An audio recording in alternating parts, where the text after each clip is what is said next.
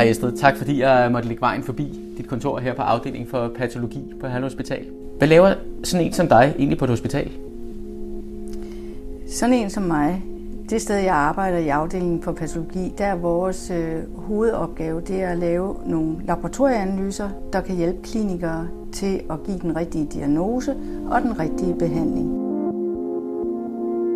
Estrid Høgdal er professor i molekylær patologi og uddannet molekylær biolog. Så det er min opgave, det er, når jeg hedder molekylær patologi, så er det at lave de genetiske undersøgelser, der kan lægge grundlaget for en præcis diagnose og en rigtig god behandling, der kan være supportere det, vi kalder personlig medicin. Estrid Høgdal har i en årrække fulgt og været en del af udviklingen inden for brug af genteknologi i patologien.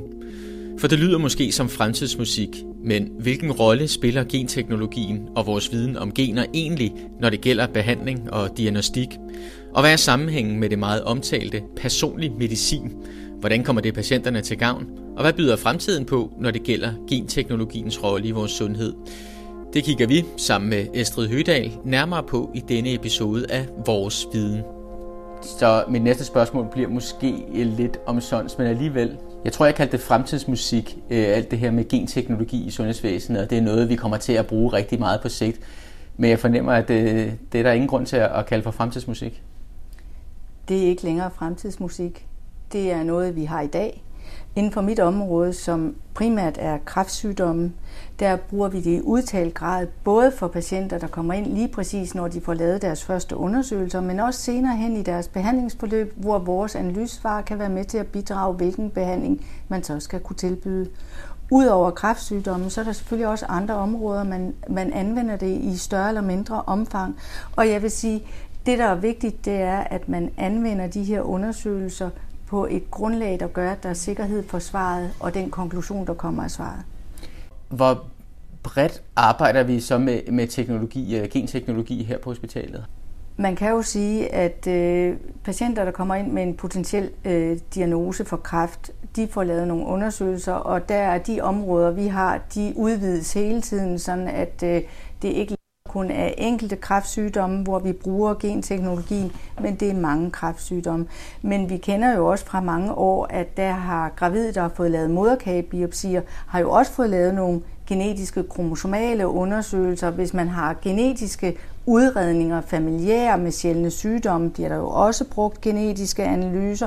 Så derfor er der mange ting, og som de biologiske lægemidler, det man også bruger, når man giver personlig medicin, udvides og øges, så vil brugen af genetiske undersøgelser ligge som et naturligt fundament for det. Nu har du øh, nævnt personlig medicin nogle gange, og, og det er der måske også mange, der har stødt på øh, tidligere. Det, det er meget op i tiden nu. Hvad er personlig medicin? Hvis der man skal tale om personlig medicin, så synes jeg, hvis man skal korte det helt ned til at sige noget, vi alle sammen kan synes, det kan vi forholde os til, så er det den rette medicin på det rette tidspunkt.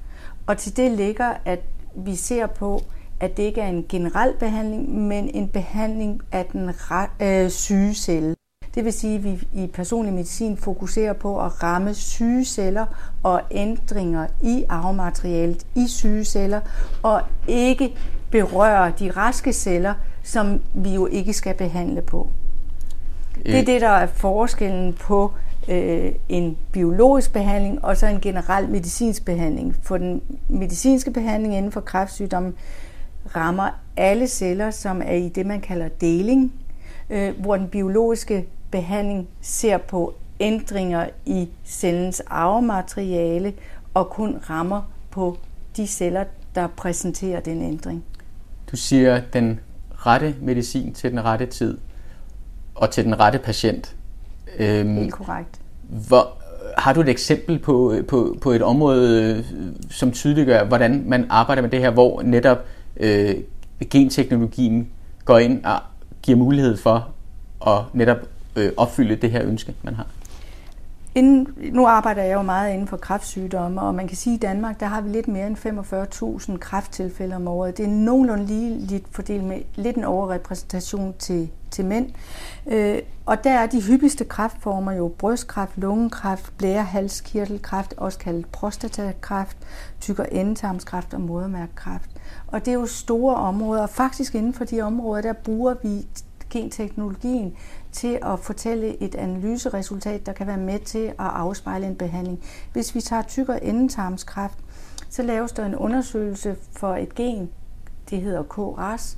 Hvis der er en ændring i det gen på et bestemt sted, så vil patienten blive behandlet anderledes, end hvis man ikke har den ændring.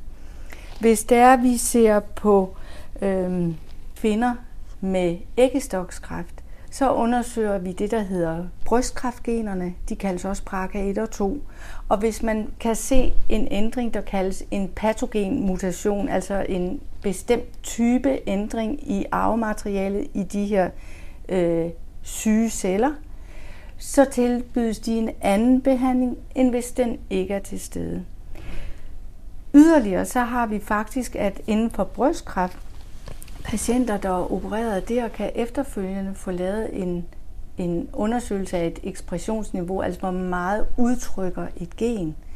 Og afhængig af den kombination, kan nogle af kvinderne få besked om, du er helbredt, du skal gå hjem, du skal ikke have efterbehandling, du er rask. Det har jo nogle store konsekvenser, at man kan gå hjem og være rask og følge nogle normale kontrolforløb og ikke skulle ind i en omfattende behandling, hvis det ikke er nødvendigt.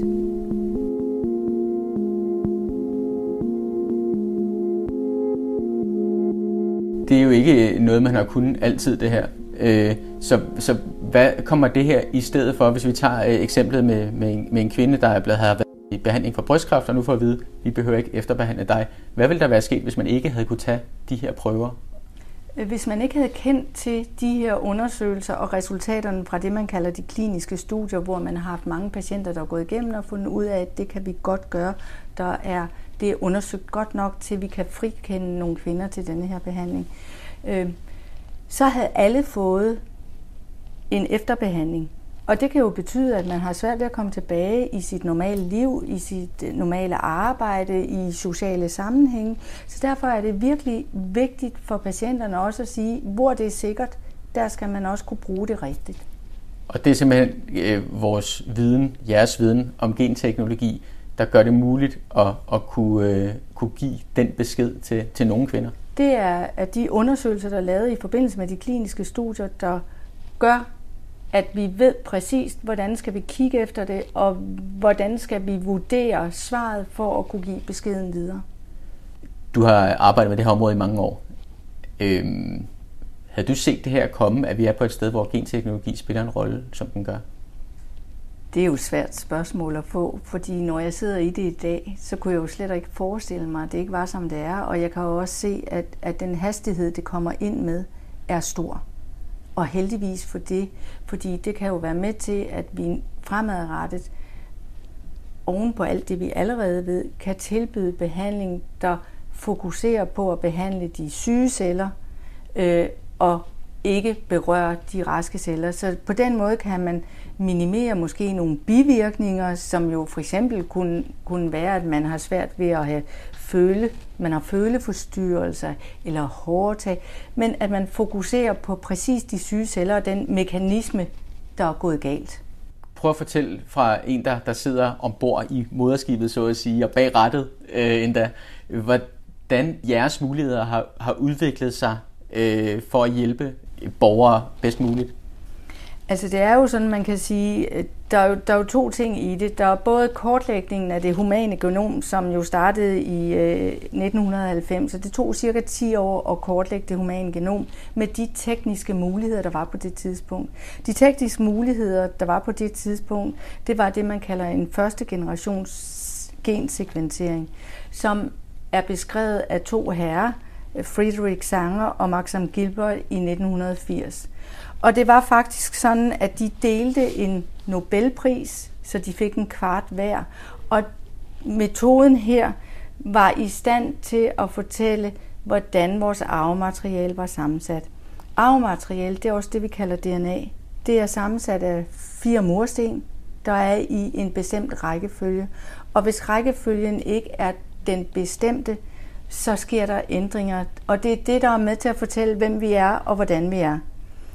Det vi søger, når vi laver en gensekventering, det er at klarlægge, hvad er rækkefølgen, og er der sket nogle ændringer. Det kan være, at enten er der noget, der er blevet anderledes i rækkefølgen, eller måske er der noget, der er faldet ud, eller noget, der er sat ind. Og lige så snart der sker en ændring, så kan det have en betydning, sådan at den celle, som før var rask og fungerede normalt, pludselig får, får nogle aggressive potentialer og omdanner sig til at blive en syg celle, en underartet celle, en kræftcelle. Og det er derfor, at det vi gør med teknologien, det er at finde de ændringer. Udviklingen går jo også teknologisk, og det er jo faktisk den teknologiske udvikling, der er gået hurtigt, for i dag der bruger vi det, der hedder en anden generations sekventering. Vi bruger stadigvæk sangersekventeringen i laboratoriet, men vi kan ikke udføre den hurtigt nok. Så anden generations sekventering gør, at vi kan på én gang undersøge rigtig mange områder og rigtig mange gener i én arbejdsgang, så vi kan opretholde den svartid, der skal til for, at patienterne hurtigt kan få behandling. Og det er også det, der er med til, at vi kan lave alle de her undersøgelser, som vi kan finde potentielle steder, hvor der faktisk er et lægemiddel, der kan bruges til at angribe. Det er så de kliniske studier, der ligger grundlaget for, om patienter med en bestemt sygdom kan få behandling. Men lige så snart, at der er et område, der kan få den, så ser man jo også på de andre områder og ser, om man kan se den samme effekt.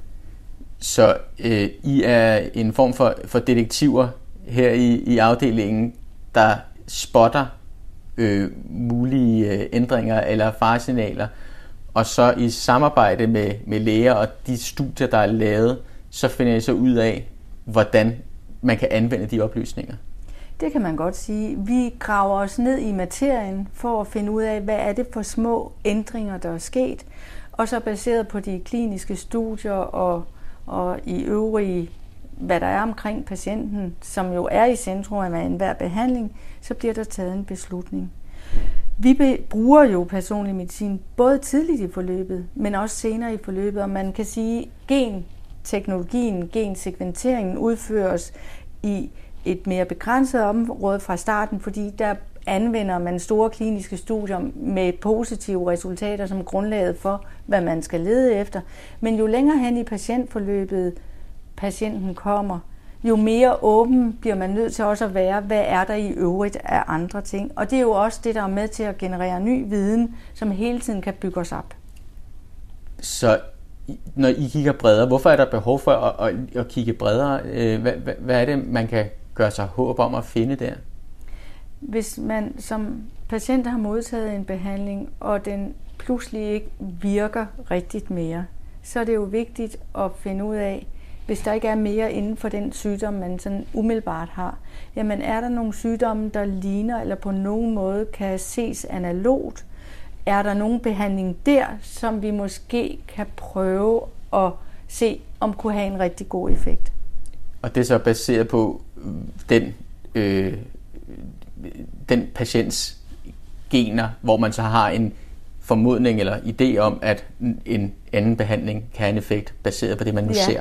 Man kan sige, at man fra starten fokuserer meget på sygdommen og sygdommens diagnose og hvor sygdommen er, og der bliver den bredere og bredere, og der kigger man lidt mere bredt hen over lignende sygdomme.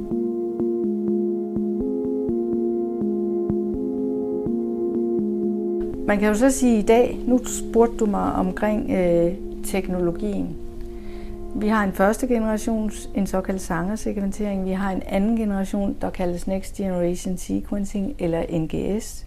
Og det er jo noget, man bare siger, og i folkemunden lyder det stort. Men allerede i dag arbejder vi med en tredje generations sekventering, der bygger på nogle helt nye principper, og igen skal kunne udbytte det, vi gør.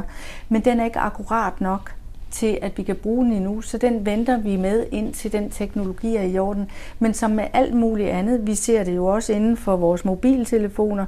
De startede med at kunne ringe, og nu er det faktisk en lille computer, vi går med. Og sådan går genteknologien også. Så det, der er vigtigt, det er at have, øh, hvad er det, man skal undersøge for, på det rette tidspunkt, så man er sikker på, at det rette svar kommer til patienten og bliver brugt i behandlingen. Du sagde selv at sammenligne med mobiltelefoner, det kan de fleste af os måske sætte, sætte os ind i, hvordan det var en stor klods, man havde i en rygsæk engang, og nu er det noget helt andet. Men hvad er det så, vi skal forvente, der kommer på, på, det, på dit område, hvis vi kigger lidt derudad? Jeg tror, det vi skal forvente, det er, at der øh, kommer flere og flere lægemidler, de såkaldte biologiske lægemidler, som, som forudsætning har det, man har, øh, kalder en biomarkør. En biomarkør kan være det, der er en ændring i arvematerialet, der er med til at styre, så det kun er de rigtige patienter, der får lige præcis denne her behandling. Og jeg tror, det bliver et krav, at alle nye biologiske lægemidler skal have sådan en biomarkør, for at være sikker på, at de bliver brugt rigtigt. Og der kommer flere og flere af dem. Det kommer til at gå stærkt, fordi vores viden øges nu. Der laves store undersøgelser, og det vil sige, at at man jo kan se effekterne af tingene, og jo flere forskelle der er, jo flere ting, der er ens, jo bedre kan man bruge viden omkring det. Så jeg tror, at det vi har set, det er starten af noget, der bliver bredere og bredere. Og målet er jo også, at vi skal opnå, at alle patienter er overordnet set måske syge med en sygdom, men nedenunder det er de der sig selv og skal vurderes individuelt. Og det har vi jo faktisk gjort i mange år, men nu er molekylærbiologien eller genteknologien kommet med ind og kan være med til at lave de her detaljer, så man bedre kan adskille dem. Hvilke forskel vil det gøre? Det vil gøre, at øh, måske øh, er der nogle patienter, der ikke skal have unødig behandling. Det kunne være de kræftpatienter med brystkræft, jeg lige talte om før der jo egentlig bliver frikendt og ikke behøver denne her kemoterapibehandling i efterforløbet. Det kan også være, at øh, de biologiske lægemidler kan være med til at blive introduceret tidligere, så de kan målrette. Det kan mindske nogle bivirkninger og have en bedre effekt, mere specifik effekt på præcis de syge celler, og så at de raske celler ikke rammes. Det lyder jo øh, lidt vildt. Hvor, hvor langt ned i detaljen øh, kan man gå nu, og, og hvad, hvad kigger vi ind i? Øh, vil det være øh, en Andreas-pille og en Estrid-pille, eller er den bredere end som så? Jeg tror, den i et godt stykke tid vil være bredere, fordi det er nogle præcise ændringer, der udvikles lægemidler imod. Men man kan jo selvfølgelig godt tænke tanken, at på et eller andet tidspunkt, der vil der være en lille ting til hver enkelte ændring. Eller måske en mekanisme, der kan reparere ændringen, for så kan vi måske gøre cellen rask.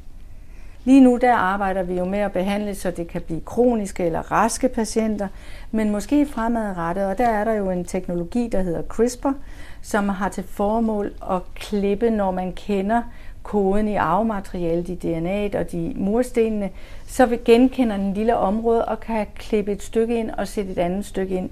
Men den teknologi er alt for ung, til vi kan introducere den endnu.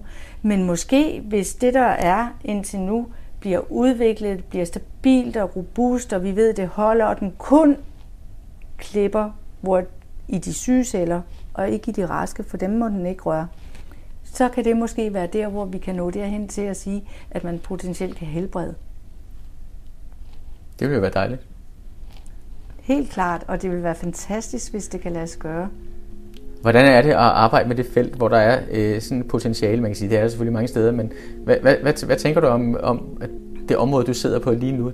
Jeg synes, det er et område i rivende udvikling, og hver eneste gang, man kan gøre en forskel for en patient, så er det fantastisk. Så jeg synes, det man skal tage med hjem, det er, at, at alle, der ligesom kan bidrage til, at vi kan løfte området og blive endnu bedre, bør gøre det. Fordi vi kan alle sammen risikere at skulle bruge den viden, der skal genereres. Øh, og jeg synes jo, det er vidunderligt, hvis man kan hjælpe nogle mennesker til at blive raske.